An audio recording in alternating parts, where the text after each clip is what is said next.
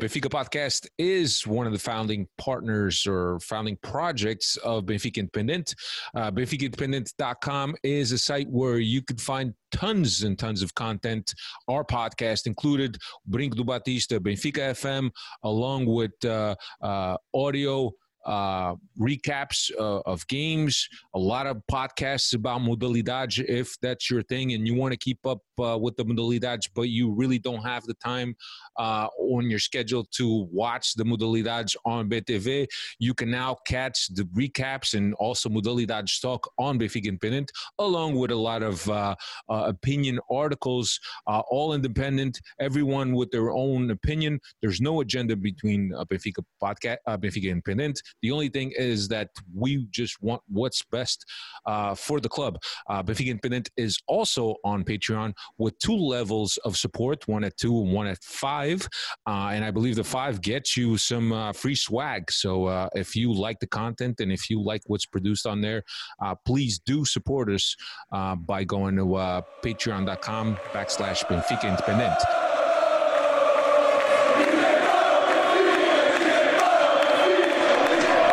Ser benfiquista é uma crença. É uma religião muito grande. A adesão a um, culto. A coragem, que é a liberdade, que é crer, que é vontade, que é o caráter das pessoas. Calma de quem é grande, maior que os maiores. É uma paixão com outra explicação. Eu não consigo explicar o que é ser do Benfica. Eu sinto o que é ser do Benfica. É de facto uma paixão e as paixões são assim, vivem-se assim intensamente. Aqui não há nenhuma razão. É paixão, paixão, paixão. Ser Benfica. Até. What's going on, everybody? Welcome to another edition of the Talking to the Law Benfica podcast, episode number 420. Is it 27 Seven. or 20? Is it 27 or 24? I, I lose count. Uh, anyway, my name my name is Alfredo. Uh, with me, as always, Cristiano Oliveira. Cristiano, what's happening? Como é que é, Alfredo? Tudo bem? When I'm not there, man, your whole your whole setup is screwed And our, our, our, our Fugazi producer, uh, Bruno Barros, let me down, man. He, you know, the camera can't set it up. The guy doesn't show up. We, I think we, we need to to to put out a a feeler on Twitter to see if we if we could get ourselves a new um producer, Alfredo. I think you know we need we need to drop that guy. yeah, I don't know you- about. You and Bruno, are you guys on speaking terms uh, yet? Always what- love that guy. Love that guy. Uh, no, it's actually 420, 424. I think I screwed that up. But anyway, Dave De Oliveira is also here. What's happening, Dave? Nothing much. Good to be back on here uh, tonight. Awesome. Good win too. Good win this weekend. Yeah, good win. But before we get uh, get to the win columns, we got a surprise for you all since it's uh, international uh, duty, and we figured we uh, we do it a, something a little different. And you heard Cristiano uh, talking about João and Maria with the broom. We got the real deal. you got Steve and April with us. Obviously, as you you may know them, um, the doubles, mixed doubles, curling, Portuguese representation. Can I can I That's us. introduce you guys as that? Yeah, that works. That's awesome, awesome. So thank you so much for joining us, and and I know that this is a little bit um, a, little bit off the the cuff in terms of what we're used to, but we felt it was so interesting to bring you guys on, and at the same time, teach people about curling. We love it. You know, we all we it's our favorite sport. We love it. It's taken us places we never would have expected. So we are happy to come on and chat with you guys. And thanks so much for having us. So awesome, so awesome. Um, so let, let's start. Let's start at the beginning. Uh, and I know that April, you were a, a lifelong. C- is it is it called a player or a curler? You can either one. Either one works. Yeah, I started curling when I was 12, and then I've been curling steadily since I was about uh, 24. So that's uh, you know 26 years of curling now. So uh, yeah, it's a sport I've been doing for a long time. A little less for Steve. Yeah. And, and, and Steve, you're clearly the more famous of the Seixeiro uh, clan. how did Well, you? Uh, how I'll did you get honor. into? How did- how did you get into curling? Well, April April introduced me. I used to um, I played a lot of hockey when I grew up, um, and then uh, in we we lived in Seattle and I played a lot of hockey there. um, curling was something that was her sport. I played hockey. She introduced me to it, and I fell in love with it. Um, so it's uh, it's a, a, lot of fun. It's more social than hockey can be, um, far less physical uh, from a uh, hitting perspective, but uh, it is it is a fun sport. So it's a it's a lot of uh, a lot of workout if you're sweeping a lot, and uh, you know it's it's on ice. And it's very Canadian as well. I know it's less physical until your wife hits you in the mouth with the broom, eh? Yeah, that's that's the worst worst ice experience I've had in a sport came from her hitting me with a broom in the face. It was just a nudge. Yeah. That's awesome. That's awesome. So so so let me uh, let's start with in layman's terms. Could one of you guys explain to our audience what curling is about? Sure. It's kind of like uh, bocce on ice. So we've got a 42 pound rock. It's uh, granite from one particular place in Scotland. And uh, we slide it on ice down a lane that's about 140 feet long uh, to uh, what's called the house. It looks like a big bullseye at the other end. And uh, we do that by sliding in this lunge position. And uh, it's really a pretty darn amazing sport. You know, it's, you don't have to be super athletic but some athleticism really takes you a long way in the sport. So it's uh, it's like chess on ice. It's just the best sport on earth. If you ask me, maybe second best to you guys. I uh, I absolutely think it's an amazing sport. I think you guys made a sport out of a broom and a in a tea kettle. I think that is amazing. so congratulations. Um, it is an absolute honor to have you guys here on a podcast with us. Um, Alfredo and I have been doing this for many years, Dave as well, but Alfredo and I a little bit longer. And I, I think this is the first time we've ever had the privilege of speaking to a you know to Portuguese internationals. So thank you very much for not big timing us. Thank you very much for taking the time and joining us here. Uh, I just wanted to give also a big shout out to a, I believe a colleague of yours because he's also a Portuguese national team curler, but I believe he's like what you guys would call singles, right? Uh, he's by himself, so singles, right? I would assume. Uh, uh Derek Derek Marks, I, it would be singles, right? No, mm, there's no such thing as uh, singles. Oh, there's a team of four.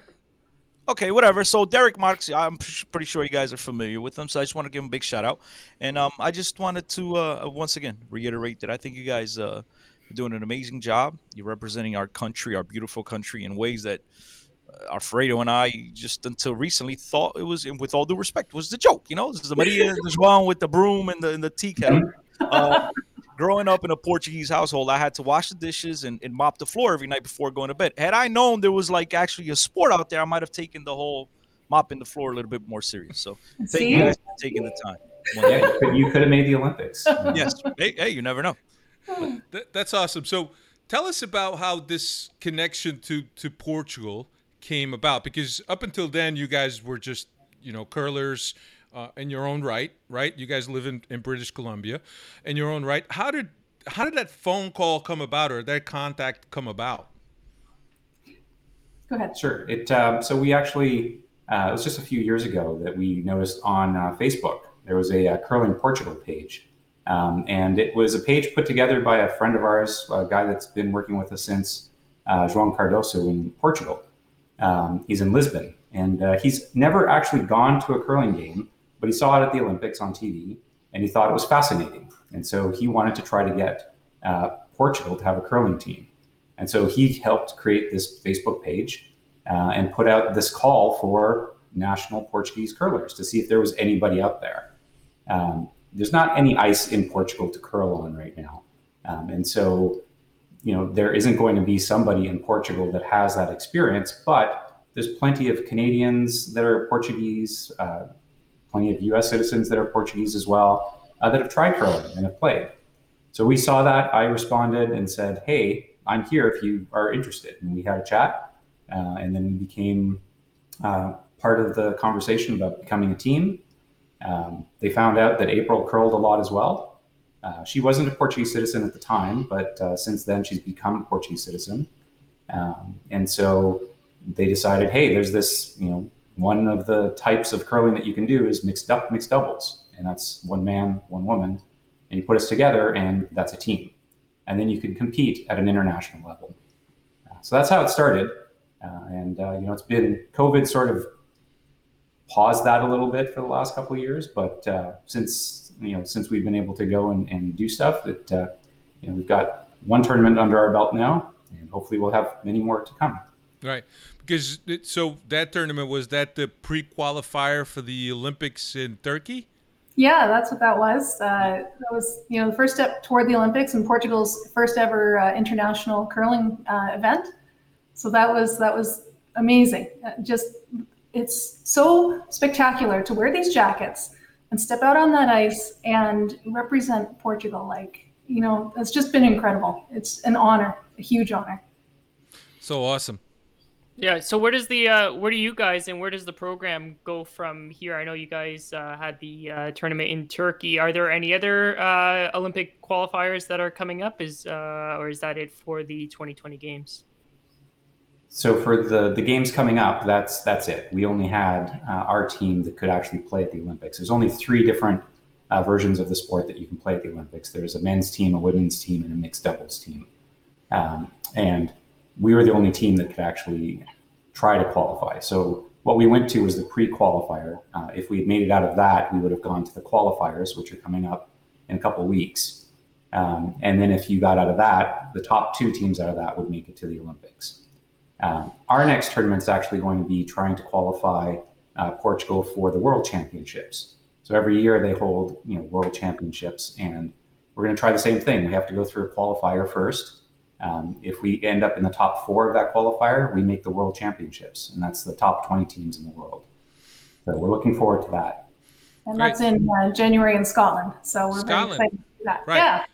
Cristiano, did you know that the, the kettle that you're talking about is actually a piece of granite, but that piece of granite is just not any piece of granite. That piece of granite actually has to come from Scotland, right? What? Why is that, Steve? In, in April, why? Why is it? Why does that piece? What makes that piece of granite so special that needs to come specifically from Scotland? And not just specifically from Scotland. It's specifically one island off the coast of Scotland, um, and it's it's really to do with the density of the, the granite. Um, and so these things are hitting each other on the ice, and sometimes they're hitting each other with a lot of force. Um, and so you need to make sure that whatever piece of granite or rock that you're going to have isn't going to break. You know, imagine your granite countertop and you drop, you know, a bowl on it or something and it chips. You can't have that happen on the ice. uh, you can't have that happen with these rocks, and so they have to take and sustain a lot of force. So really, you know, one of the things is the density of it and, and making sure that it's it's the toughest it can be. Yeah.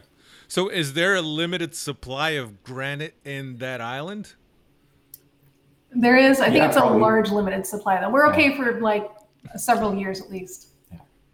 Yeah. Um, talk to us about the broom. Right? It's not any the common household broom, and I, I don't know if you that's that's there you go. Do, do you call it a broom?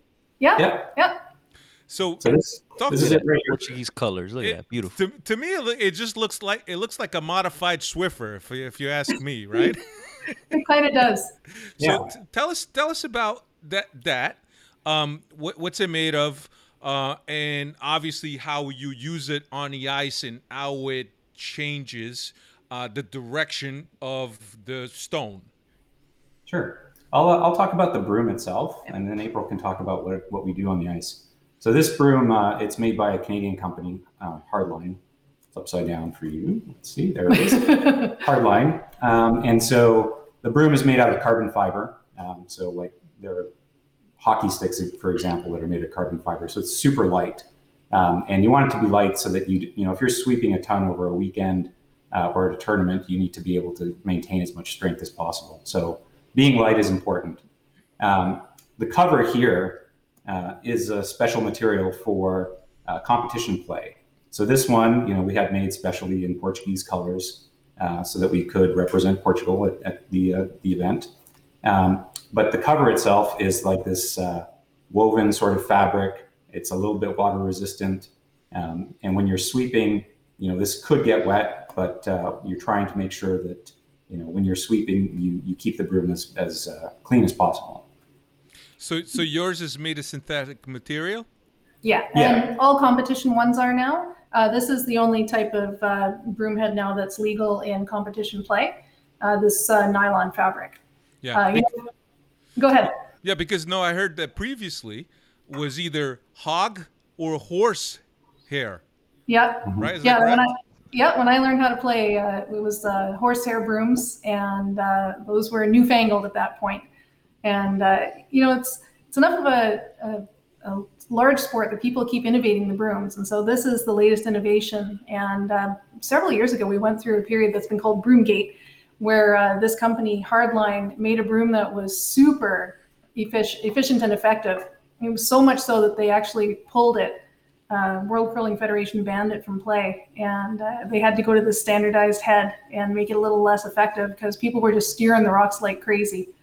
Yeah. So, so so talk to us about how you use it to steer, because it just seems that you're just like brushing things out of the way so the rock goes by goes by quicker. But that's not the case, right? Alfredo, there's actually I- some thought. Alfred, I just want to jump in here. I, I think you, you've you become an expert at this. I think if Portugal, if anyone, the, the Portuguese authorities right now listening at this moment, wherever they are, right around the world or tomorrow morning, whatever, if you guys are looking for a, a you know sideline reporter, Portuguese sideline, Alfredo is your man. I just want to, say that, I'm, I'm sure there's probably Fantastic question. 27 other people in Canada that are a lot more qualified to report about the sport than me.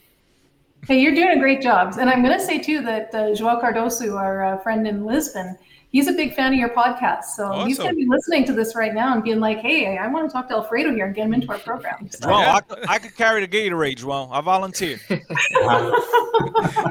So April, tell us about how you use the, the, the broom to to to obtain the objective that you want from the rock. Yeah, the broom can uh, sweeping can do a couple of things. It can make the rock uh, go a little further, uh, and it can make it uh, go straighter, or you can actually curl it under some circumstances, make it make it curl and bend even a little more. And uh, the directional part is done by putting very small scratches in the ice uh, that uh, affect the travel of the rock. And uh, the distance part of it is occurs by reducing the friction on the bottom of the rock, so it can travel a little further. Uh, a lot of the stuff about the broom and what it actually does, it's really interesting. We've learned so much in the last several years since the whole Broomgate episode, uh, you know, about what exactly the brooms have been doing. We had a lot of theories before, but there's been a lot more learning since then. So it's pretty cool. Now, this guy here is an amazing sweeper. And when he's putting all this pressure on the rock and I'm screeching at him at the top of my lungs, he can make that rock go so much further or just bend and save my bacon. So so Steve, did you pick that uh, that, that brooming technique from when you used to clean your your parents' house on the weekend on Saturday mornings? We, we had a central vac, so um, oh, fancy. we didn't have a broom. But when I really want him to sweep, I play the Portuguese music and he jumps up and he just starts sweeping Yeah. like crazy. What is it? The batupé? What's your go-to? I don't know. I was woken up many times at like 6 a.m. on Saturdays with uh, my dad cleaning the house, and you know Portuguese music started. So Now, sweeping is a key part of curling. Is Absolutely, would you yeah. guys say the screaming and yelling is also essential? Is that like the, the instructions? Because I'm I'm telling that's like growing up in a Portuguese household. You there and your mom screaming and yelling at you. So I mean, is that also a key part of the game? Because obviously the instructions, the directions. I mean, I, I'm just trying to. yeah, yeah. So like when I when I'm sweeping, I don't necessarily have my head up. I'm just pounding on the broom as much as I can. Uh, you when you're on the broom, you actually want to put as much force on that as possible, and so really you're looking straight down uh, to try to keep the you know as much momentum going forward as possible. Uh, so when April is yelling at me, I know that if she's yelling harder at me, I need to sweep more, or I need to sweep in a particular direction. Um, so she'll give me instructions on what has to happen with the rock. Um, and so, like she said, you can make it bend a little bit, or you can make it go farther. It's my job to determine that you know how far the rock is going to go. You know, if she says, "Hey, throw it to this position," and it, do- it doesn't have enough uh, force to get there, I have to sweep it so that it can get there. Um, and I have to be pretty accurate, right? You you win and lose this game by inches. Um, you know, we you know can sweep a rock three to three to five feet sometimes if, if you're really good at it. Yeah. So how often do you guys practice? So we play uh, currently in uh, three leagues a week, and then we've got a weekly practice with uh, an amazing coach here who we've been working with now for the past uh, year and a half. Uh, so we play a heck of a lot. Is there any talk of hopefully sometime in the near future of somewhere in Lisbon, Porto, uh, in Portugal somewhere, where they would actually stage this. They would set up a sheet, what you guys call a sheet, right? And have you guys come out there and show the Portuguese community uh, what it's what it's like to actually curl. Because hopefully, like you guys said, you'll qualify for the World Championships and even the Olympics, which is a tremendous honor for the country. Um, so, is there talk of, of of any example to set you know, to show the rest of the country what it's like? Sure. Yeah. Like our federation would love to do that, and they certainly are talking to people. Obviously, the better we can do, and the better the other teams on on the Portugal uh, curling side can do, the more um, you know excitement that they can have, and the more people will want to do that. They are actually putting in some ice in uh, Serra de Estrela um, this coming holiday season, I think, um, and so they're going to be able to uh, show people some of it. It's not going to be exact, kind of what we're doing uh, in terms of curling, but it'll give people a flavor of uh, you know what's the ice surface like. They'll have actual rocks there and some of the equipment, um, so you know they'll get an understanding of it. And the other the other thing that they have done, um, not on ice, but you can do floor curling, uh, where you set up you know the houses and you have uh, rocks that you can throw that are on uh, like uh, rollerblade wheels or something like that. Um, and that kind of gives people an understanding of it if you don't have ice. Um, but yeah, someday, you know, we're hoping that there'll be ice and we can actually go to Portugal and, and show people what it's all about. No, uh, sorry, uh, Chris and Alfredo. Just uh, for context, the ice isn't uh, your regular ice, uh, like at your local hockey rink or your uh, your skating rink. There's pebbles in these these ice too. So that's probably correct me if I'm wrong, Stephen April. That's probably why there's no rinks yet in Portugal, curling rinks. Yeah, it is very specific ice, and uh, this, you know the surface has to be pretty perfect in order to play a, reasonable game. Uh, you can kind of make a sort of curling experience on hockey ice, but it takes some work. Um, so yeah, you know Portugal's really not had an ice arena yet. So this first uh, arena up in Serra de Estrela is going to be their first shot at uh, having some skating and a little bit of curling. So, so since, cool since we're talking about ice, right? I, I, I love ice hockey. I grew up watching ice hockey, and I know after every period they come in with the with with, with the Zabron, what's Zamboni, Zabroni. with, the, Zamboni. And that's, they, that's different. That's not a hockey game. and they clean it up, and they actually give you a clean sheet of ice. Yeah.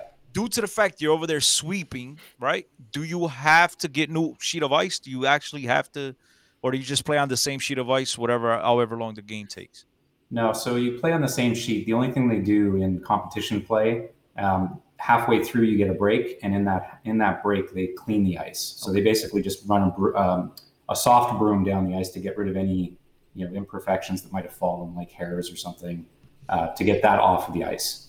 Uh, but that's that's about it. Um, you play you play the uh, the game fully on the first sheet of ice that as the sheet was started. April, you want to answer that? Oh, okay. I'll answer the second part of it. so, I love bacalhau. Uh, my dad was from the east coast of Canada, and I grew up eating salt cod. So I absolutely adore bacalhau. And I think when I first met Steve's parents, uh, Steve's mom had made pastéis de bacalhau, and I just ate all of it. And I think she was like, "Who is this Canadian girl you brought home who loves bacalhau?" so that was it. You were in. I was. so so talk to us about um, there was there was something else that attracted my curiosity is the fact the shoes, right? Because the right shoe is not the same as the left shoe, right? Correct. Yeah. So to be able to slide on ice, uh, you need to have something slippery. And so one of the soles of one of the shoes, it, depending on if you're right-handed or left-handed, um, you'll have Teflon on the bottom of it. And so that'll be the thing that you're actually on top of sliding. Um, and then you drag your other foot uh, with a regular regular shoe. That other shoe is going to have what's called a gripper on it. It's basically thick rubber so that you don't fall. Um, and so, you know, when you learn, you have to learn to keep your balance. And that's, that's one of the things about curling is, you know, you may look at it and think, oh, that's easy. And then you try sliding and you realize that I'm going to fall on my butt.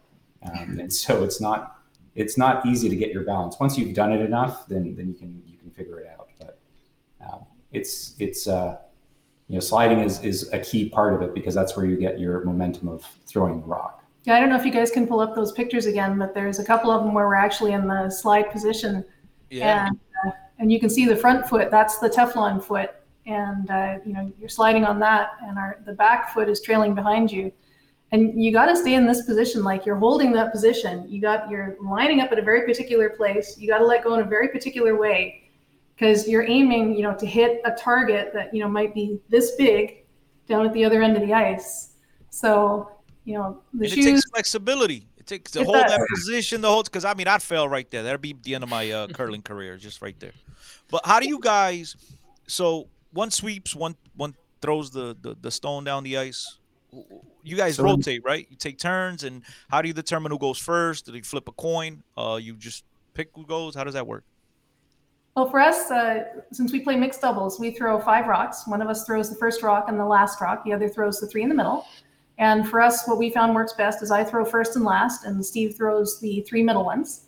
Um, you know, we we could switch it up, uh, but we don't because we find that this works for us. The other thing that works for us is Steve does all the sweeping. He is a better sweeper than I am, and uh, you know, my strength is uh, looking at where the rock is going and telling him, you know, I need you to curl it or I need you to keep it straight. So for us, that's what works for us as a team. So wait, you said you throw the first and the last. Yep. Normally in penalties in soccer, that's like usually the best guys go first or last. You know, pressure. so are you saying that you're a better thrower, stone thrower than Steve is? I mean, you just between us, he's not listening. We won't tell him. I'll give I'll give her her props. It's it's it's all good. She uh, she definitely you know the the last rock is usually a lot of pressure, and she does really well under that pressure. Um, so you don't, if you throw that last rock, you might be facing you know four other points that are count, out counting you right now, and you need to make a perfect shot. Um, I like the sweeping. I like being able to judge kind of what where the rock is going to go, and knowing that I can affect it and get it to the, the place it needs to. Um, and so that helps me. And um, you know, I love the pressure too. In, in in men's games, I'll play that last spot too. It's Uh, not Go Canada, Portugal, Portugal, come on. man. This guy, right? It's Portugal. now, now because of the doubles, uh, you don't have the other uh, compared to f- like the regular four uh, crew curling. Uh, you don't have your your set sweepers, so I, I kind of forgot about that because you're uh, like for instance, Steve, when you when you're tossing the stone, you have to get up right away and, and start Yeah. Sweeping uh, right away. So that that's uh, one of the the main differences between the two games, other than the the five stones. Um, and the one stone is is uh, uh, there, is it not in the doubles match where the in regulars regular curling uh, it, there's not a set stone at the uh, the beginning of the end, correct? yeah, go ahead. Oh, I was gonna say, yeah, there's there's one stone out front and then one stone in the house. And I'm sorry, this is like a, a curler's hand hand motion. We always do this to tell you where rocks are. So um, so yeah, there's two place stones uh, at the beginning of an end. Uh, end is like an inning in baseball, and uh, and yeah, uh, that that is so different with the sweeping. Look, I don't know anything about curling, but I know a little something about bocce ball. And I always did all right because I would just aim my ball at the opposition ball and get it out of so why don't you just knock their stones out of the way and keep yours in the middle? Isn't that like a great strategy? I just gave it to you, by the way. If you win the, if you qualify for the world championship on that strategy, you got to give me some credit. But Yeah, isn't, it, that, it's isn't that def- great? definitely a strategy you can employ. There are some rules against it. Oh, They, Uh, they saw you coming and they were like, we got to do something so Cristiano doesn't have Portugal win everything. yeah. So in, What, in what our- is the rule be- behind that? Because I've seen it like when we when you want to uh, clear the or what is it called? The clear a Guard. uh, a guard like clear the guard, but sorry, but to uh, blank the end. Like ev- that everybody just hits their own stone, right? Just to make it a, a draw uh, for the end Yeah. to keep the hammer. Yeah. So in uh, in mixed doubles, uh, it's a little bit different than the the regular play uh, because we have a couple of stones already preset. Um, you can't hit. You can hit stuff, but you can't take it out of play until the fourth rock is thrown, um, and so um, that prevents people from just getting rid of all the rocks and just getting one point uh, and making the sport really boring. And that, that used to be the way it was, where you know back in the '80s, people would just hit everything, um, and games would be like one nothing. Um, And the crowd would be like, boring. exactly. That was like a Fernando Santos Portuguese national team game. Like, like that. They just changed the rules. Um, bef- and look, I, I wanted to really thank you for, for taking the time and, and, and sitting in with us and telling us about your sport. But before you go, I have a quiz, a five question quiz that is going to test your knowledge of the sport. Okay, we're ready. So, first question, and th- all of these should be fairly easy for you guys. Where did the sport first originated? Scotland. I don't have the bell, but that's the bell. Ding, Ding, ding, ding, ding. ding. Peraí, peraí. I got a bell, Alfredo. You should. You got a bell and a buzzer? I got everything. Okay. Hold on, but but Go. I, I gotta find them. All right. But, but they're here somewhere. What what year was curling officially added as an Olympic sport? Oh, it was uh, Calgary was unofficial. Yeah, yeah, it was- Albertville was official. 1992. 98. Yeah. Oh, I Oh, Oh, Nagano. Nagano. Oh, I need a buzzer. Eh. I was going to jump in, but I, I, What? I want to hear Yeah. others. What was that? A flushing of the toilet? No, No, that was the Star Trek. Uh, Ah, okay. Objection. unit. Where did the first curling world championship take place? Oh, geez, these are tough questions. You guys should know this. I I, know who won the first World Cup. I think it's Perth. I think it's Perth, Scotland. It's in Scotland. So I give you at least it was Falkirk and Edinburgh. Okay. Oh, 1959. Um, Oh. which which player has won the most Grand Slams? Uh, uh, most Grand Slam is that Gushue? Is that international or Canadian Grand Slam? no, Grand, Grand Slams. Grand Slams is a is Sportsnet series. Sportsnet series. Yeah. Yeah, So so that's- it's- that's Canadian. Canadian, but it's full of international players too. Yeah. I'll, I'll give you I'll give you a clue. Okay. Kmart. Oh, it's Oh. Kevin Martin. Yeah. Yeah. of course. Yeah. Don't tell any Canadians who missed And uh, the very last one, which current which country currently holds number one ranking? It's not Portugal. Men or women? Uh, men. Let's go, men. That is, uh, is that a Dean? I think it's yeah. I think it's Sweden. Sweden is correct. Awesome. Can't use this one no more. Um, so thanks again. Anything that you guys want to throw out any shout outs? Uh, I know that, that people in the chat was uh, uh, were pretty pretty excited about what we've done here, and we were also very excited. And thank you for for enriching our knowledge of the sport. I, I'm definitely going to be um, watching it now with a little bit more interest and with a little bit more knowledge. The biggest thing as I'm researching the spot the, the sport was that the the circle which gets you the most points or maybe the second most points is red and my favorite color is red There you go.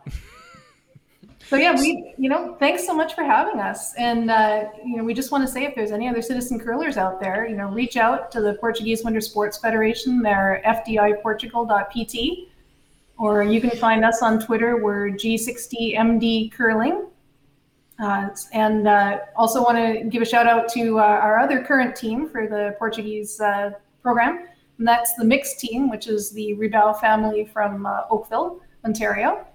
And uh, you know, keep your eyes on us. I think that uh, as we keep going, you're going to see more people coming forward, and we're going to end up having more teams representing Portugal out there. that's awesome It's awesome. Thank you guys very much for taking the time to you know to come on here and talk to us about this. Uh, those jackets are super cool. A lot of people in the chat want to know where they could get them. So I mean, Yeah, oh, you got you got to earn them. But uh, you know, there's there is talk that maybe one day we're going to have some uh, Portuguese curling uh, fan gear. So we'll be uh, letting people know as soon as that's out there. That's thank you so very much and best of luck. Hope you guys win it all, and uh, we could be back here on the podcast sooner uh, than later to talk about your accomplishments. And uh, hopefully, Dave could come out and catch you guys at a, at a rink near him sometime and uh, tell us all about the story. We'll be jealous.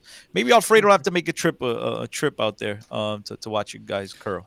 Never mind. We're gonna have to start the uh, Benfica podcast curling uh, team. We just we just need one more to make it a, a four person uh, team, and we're we're good. I'm i'm just i'm just going for the beers That's it.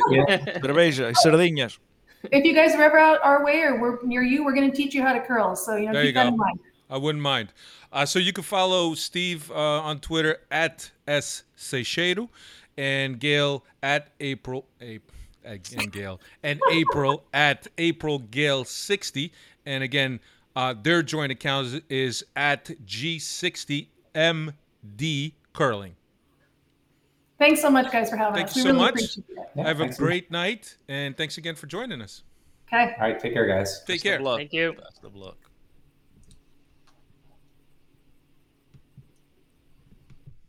Well, that was All right. great. That, That was, was great, great. Alfredo. That was, I think we should keep talking about curling, but that was great. That was That was really good. That was really Yeah. good. They're a Um, good sport, man, and I wish them all the best. And uh, you know, obviously, anytime anyone's representing our old country, um, is a reason for us to uh, to talk them up and wish them best of luck. Them, along with Derek Marks and, and everybody else that's uh, joined the- our, I was going to say Portuguese Federation. I guess it would be a federation, right? But uh, yeah, just fantastic. Had I known that this was a sport, I, I would have swept. I would have mopped my mom's floor with a little bit more enthusiasm, and you know, maybe I wouldn't be here today, but maybe I'd, I'd be on the other side. Uh, being in you the group. heard it's more than just sweeping. You got to get that balance to just get the rock off. the sweeping uh, and the yelling. Somebody said on yeah. the chat, "How are you not world champions at this? The sweeping and the yelling." That, that, that sounds like something that uh, that Portuguese would p- be pretty good at. I'd be bad. I don't yell a lot, so you know. So anyway, here we are. I hope that everyone enjoyed that, man. We we certainly enjoyed that. You know, learning about the sport and, and talking to uh, to Gail and and uh, and Steve, and it was it was great. It was cool. It was it was really good. Um, so now back to our regularly scheduled program. Um, Benfica, obviously, right? And uh, uh, we kind of had this set up to kind of avoid talking about Benfica, but it was such a great weekend for Benfica, right? Braga at Estádio da Luz. Give you the lineup: Vlachodimos, Veríssimo, Otamendi, and Vertonghen, Gilberto Grimaldo, uh, Weigl and João Mário, Rafa, Everton, and Darwin was the lineup. Um, so, Cristiano, no no surprises here, right? Because JJ had saved some guys in uh, in Munich. What's so funny? the comments. I'm just enjoying this. I'm because I was thinking the same thing and I didn't say that. I try to keep it appropriate. But yeah, laugh. Remember when I'd see girls yelling hard, hard, harder? I mean, it, it's it's a dope ass sport. I mean, drinking.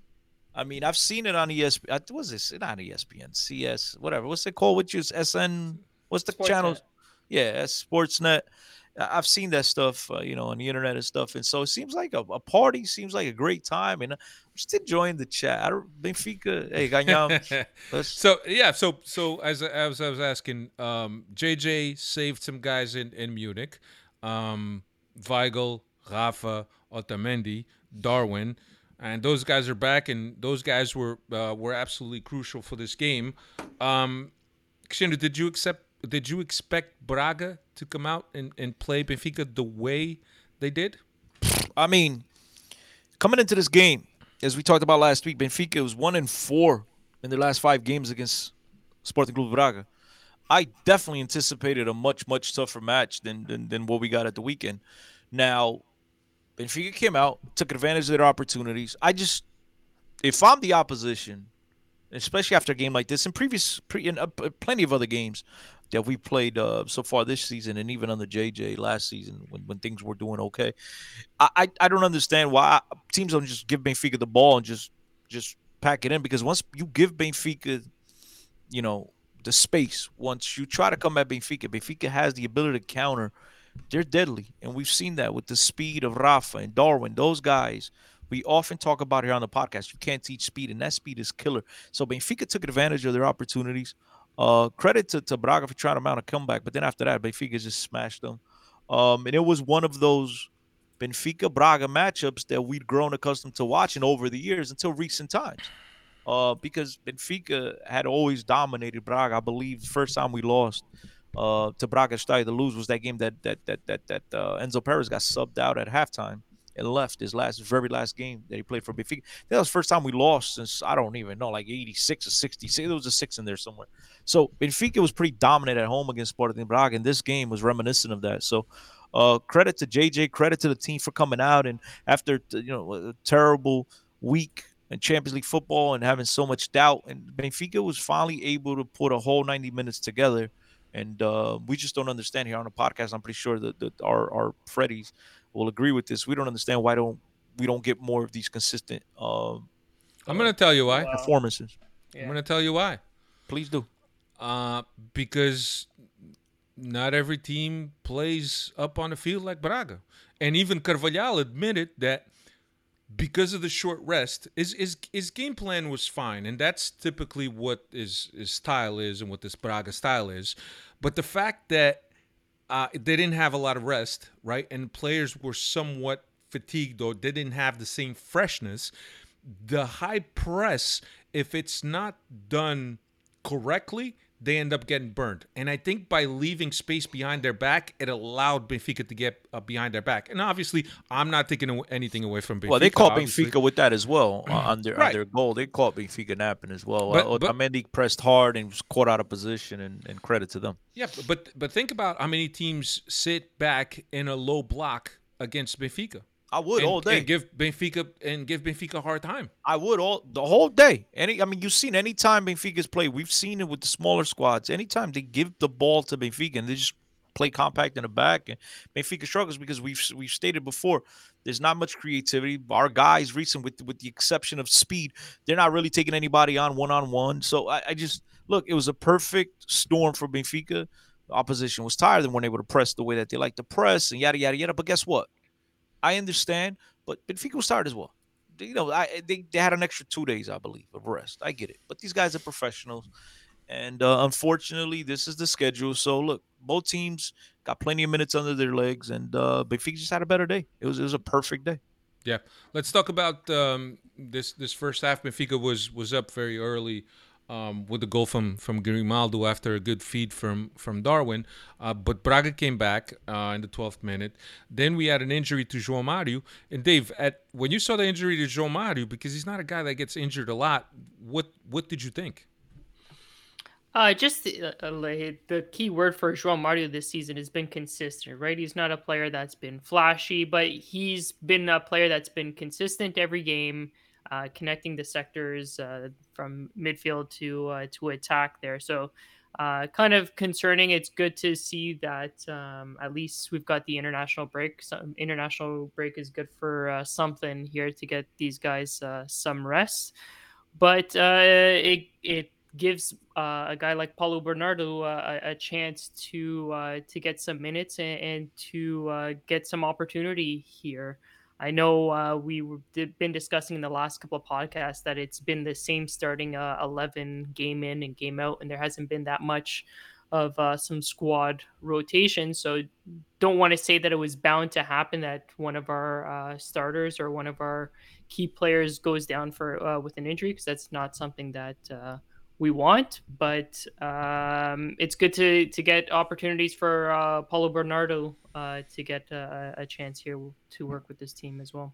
Yeah, Cristiano, I, what did you think of Paulo Bernardo? I know that uh, uh, uh products and introduction to Seixal products and the timing of it. Sometimes for you, is it's a little bit of a touchy subject, but like JJ said in the post conference, is like, look when you're good, regardless of how old you are, regardless where you came from, you're going to play.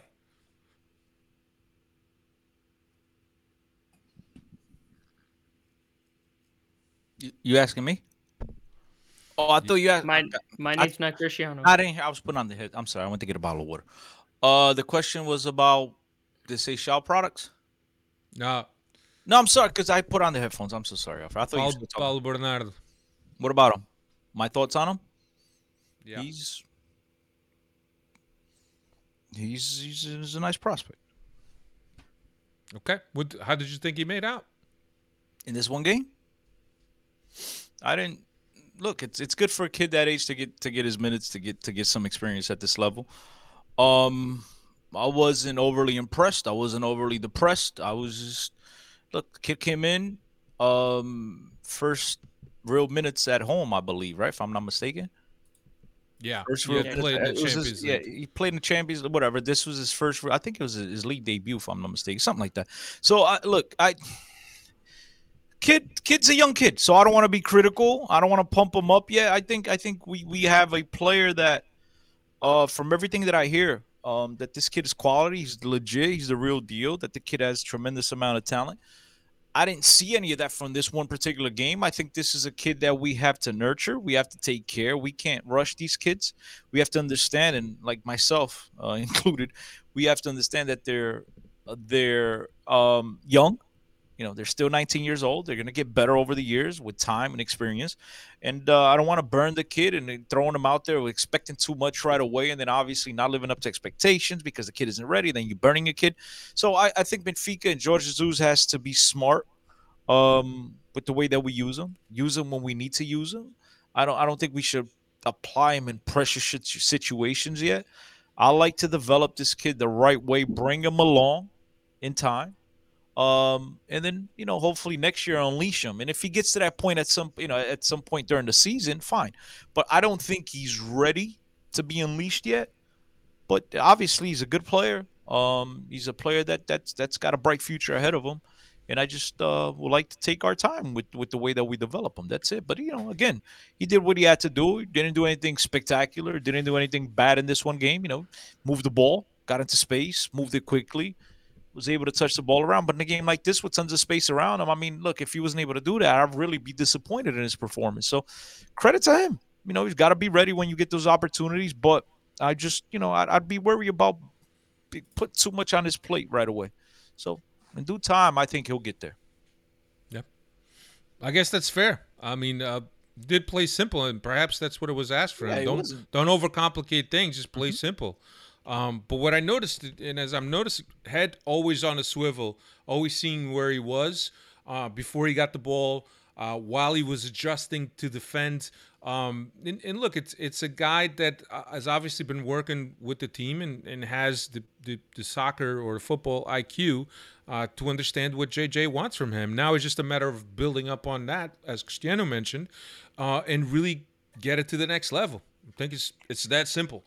Um, picked up a, a season-ending injury in the 34th minute. We all saw that, and when we saw that, we we knew it was pretty bad.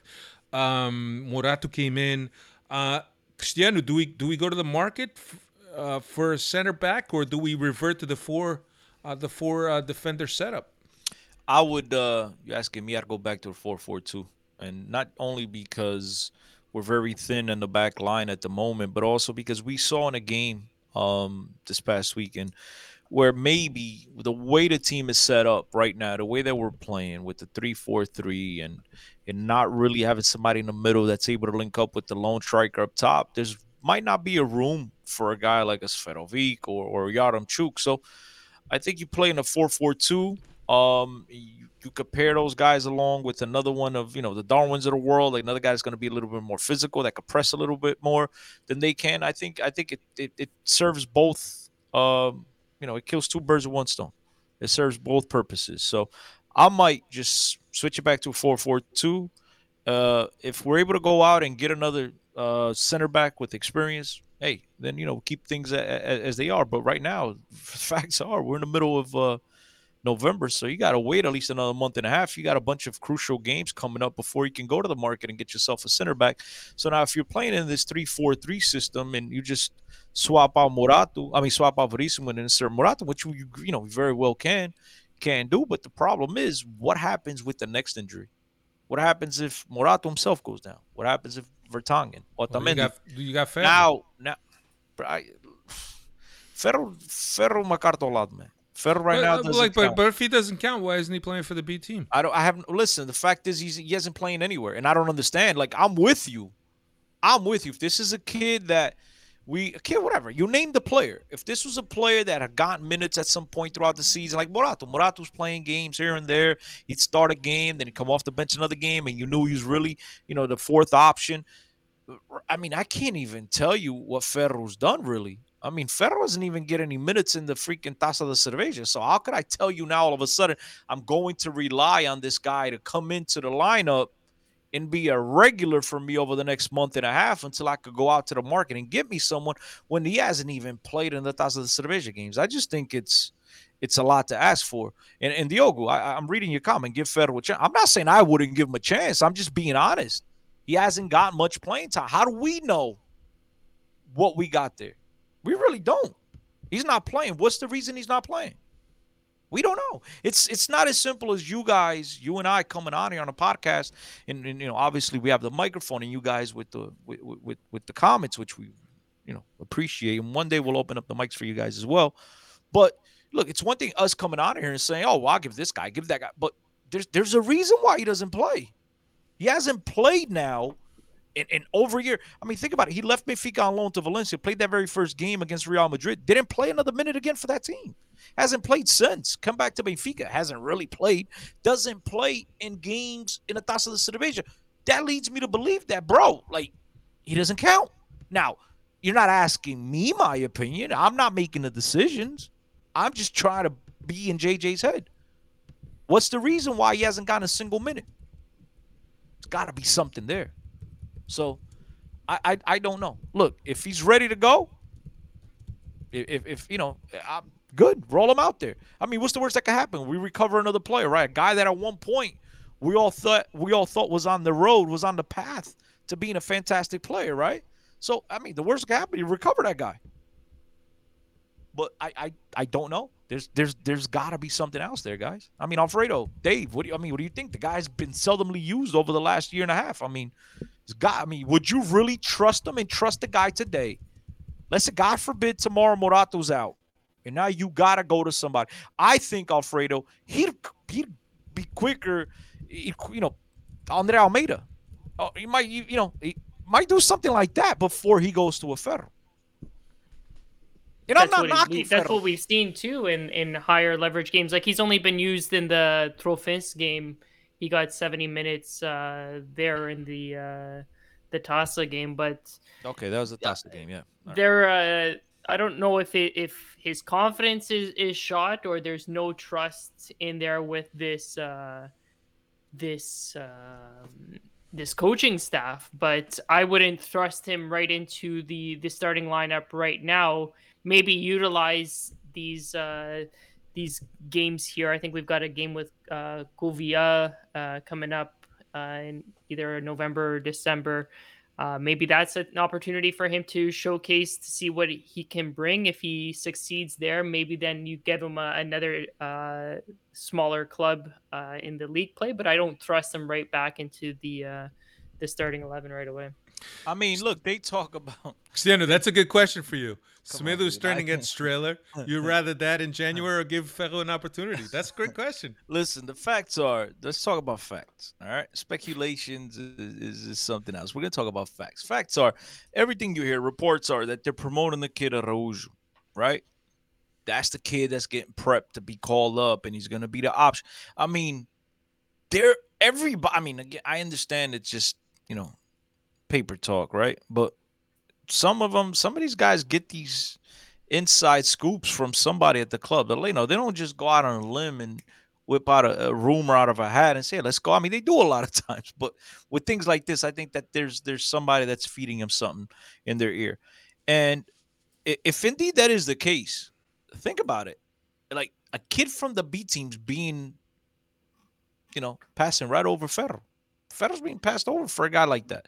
So how could I sit here in good faith and say, oh, yeah, psh, Morato at the end of her time get hurt tomorrow. That's cool. I, I'd, I'd play Ferro all day. I, I honestly, I, I don't think I could tell you that if that's what's going to make you happy, but I don't think that's what JJ is going to do. Good, good question. Um, Benfica would end up uh, scoring three more goals. Darwin and assisted, Rafa assisted by Everton, and then again, Rafa assisted once again by Everton. As, as a matter of fact, both Rafa and Everton had uh, master games, and, and this was something that we had been asking or waiting for from Everton for, for the longest time. Uh, but Benfica goes into the locker room uh, four one, and I think that was uh, that was really the game. Uh, after initial period, was it four three, Alfredo? Four one. I thought it was three. I thought it was three. I don't know. I'm going crazy. I'm sorry. I wrote notes, so I and I wrote them as it was happening. Mm-hmm. Uh, four one. Uh, and I think that was all she wrote. Uh, there was an initial period, as I mentioned, uh, that Braga seemed that they were they were gonna play eye to eye, but when they scored the equalizer, but I think after that it was all Benfica. Uh, five one, uh, Everton with the Rafa assist in the 50, 52nd minute, and then the 59 6 1, Everton again with the Darwin assist. And I think that after that, I think the team just um, put it put it in Pizzi control, brought in Pizzi, and then the game just just stayed the way it was.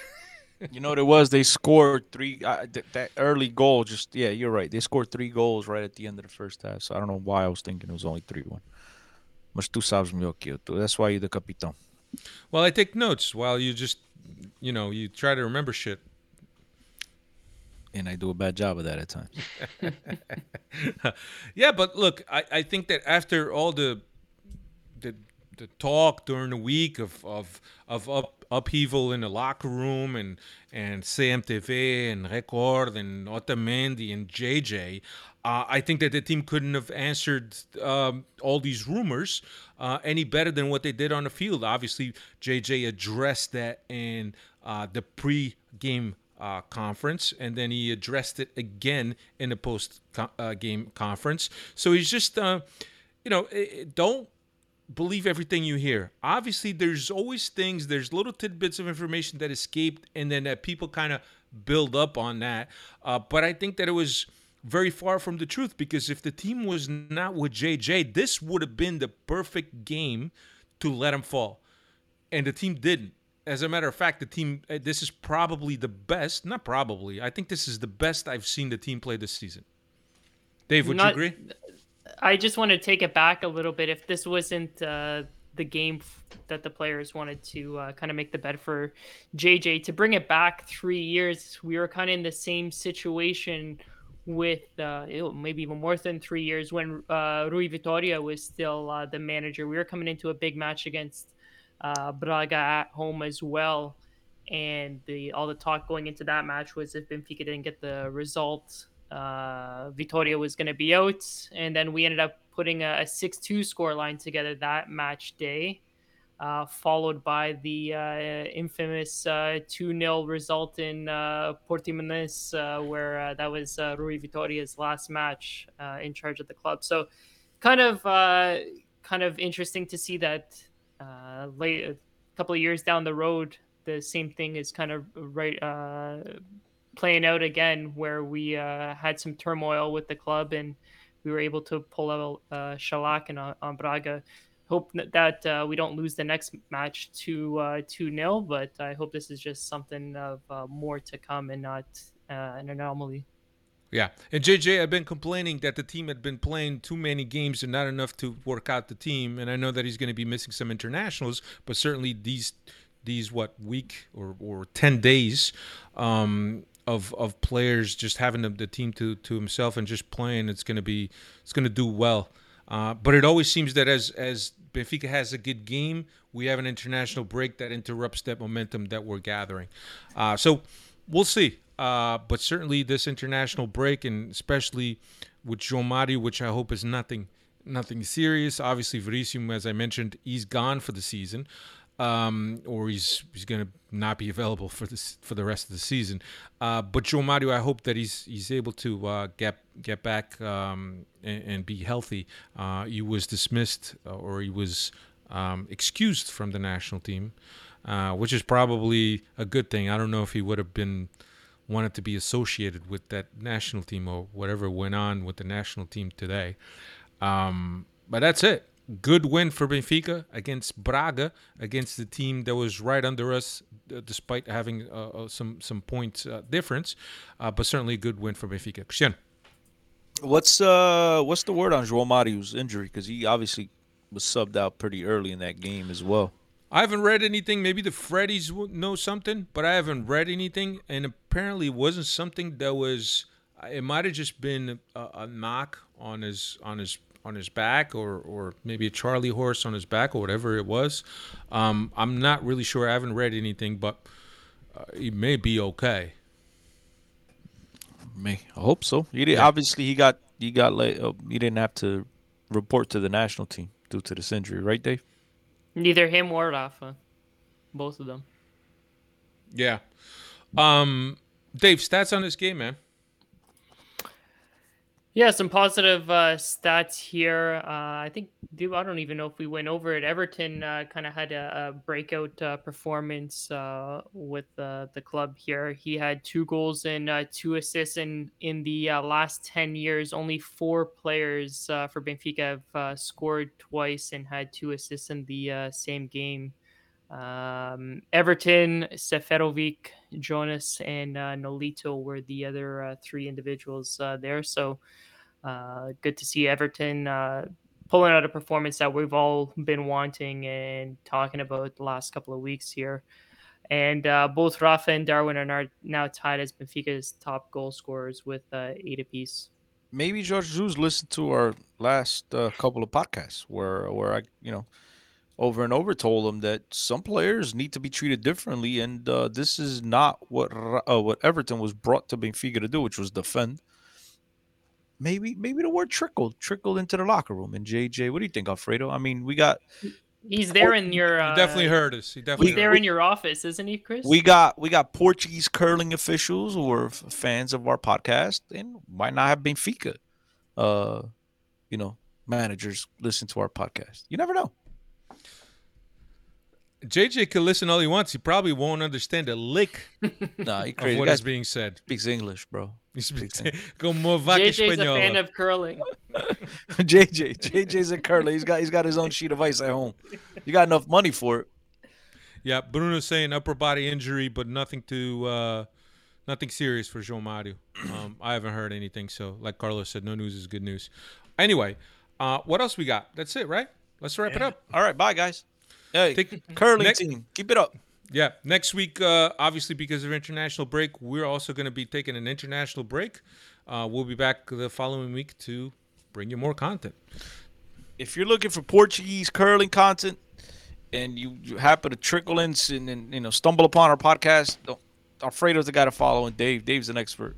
Me, if you want to party, I'll be outside doing the interviews, walking around the stadium. I'll do that. But Alfredo's your sideline guy, so. Uh, yeah, I'm still I'm still buzzing, man. It was I'm, I'm excited. That that It was, great, cool. man. It That was, great. That was fantastic. It was awesome. It was awesome. All right, one. Take care, Dave. Always good to see you. Who, Cristiano, do- who do we play next, Dave? Before you go, Paços for the uh, the Taça on the fifth on the nineteenth. the Portuguese That's a Cup. Friday. Oh, And the- then uh, that's we, we we have Barcelona. and then we got Barcelona. That's Yeah. right. Take care, everyone. A Barcelona that's now being coached by Javi. Darwin closed his Xavi. eyes, the time. Fechou os olhos e meteu lá o passo. Later, guys. Thank Later. you. Thank you very Bye. much. Bye. Arrivederci. Ciao.